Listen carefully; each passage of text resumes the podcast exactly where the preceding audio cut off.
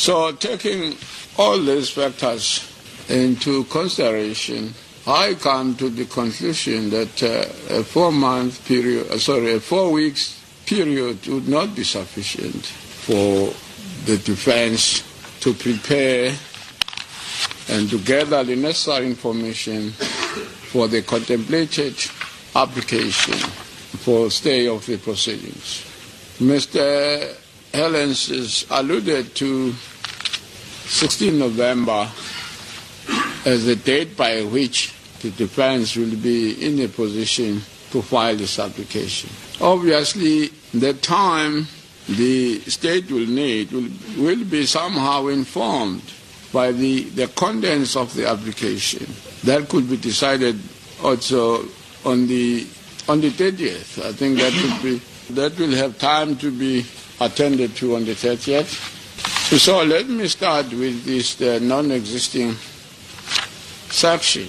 That the state is ordered to provide Mr. Catsworth, number two, with a final indictment within a period of 14 days and to clarify the issue relating to the section in dispute, which is referred to in the letter dated 25 July 2018 as Section 5B of the Prevention and Combating of Corrupt Activities Act 12 of 2004 in sub-count 2 of count 3.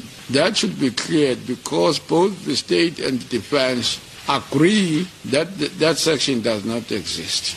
The one which Mr. Um, Downer has said that is uh, has said that it exists, we don't know whether it makes the same, uh, same provision or not.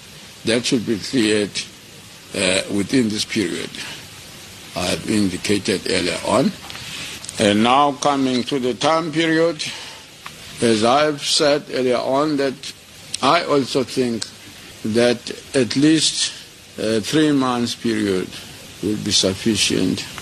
So, which means that the defense will be ordered to file this application on or before the 16th of November 2018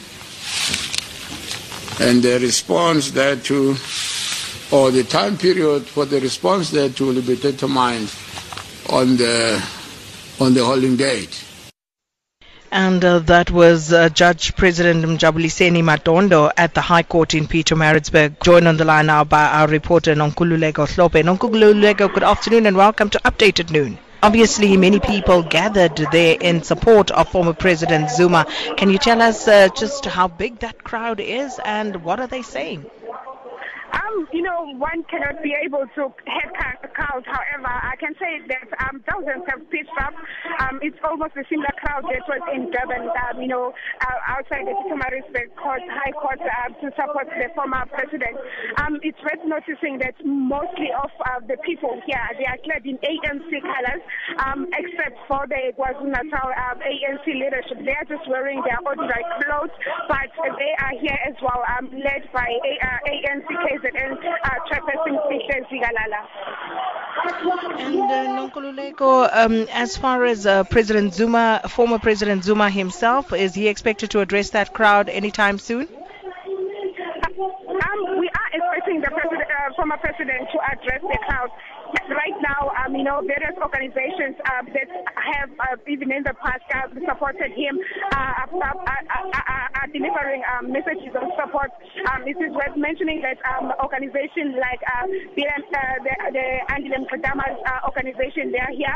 They are saying that uh, they started supporting uh, the former president since 2016, and they believe that uh, the charges that he is facing are politically motivated. They went as far as saying they believe that, you know, when he was introducing radical economic transformation, that's where he touched uh, the wrong button.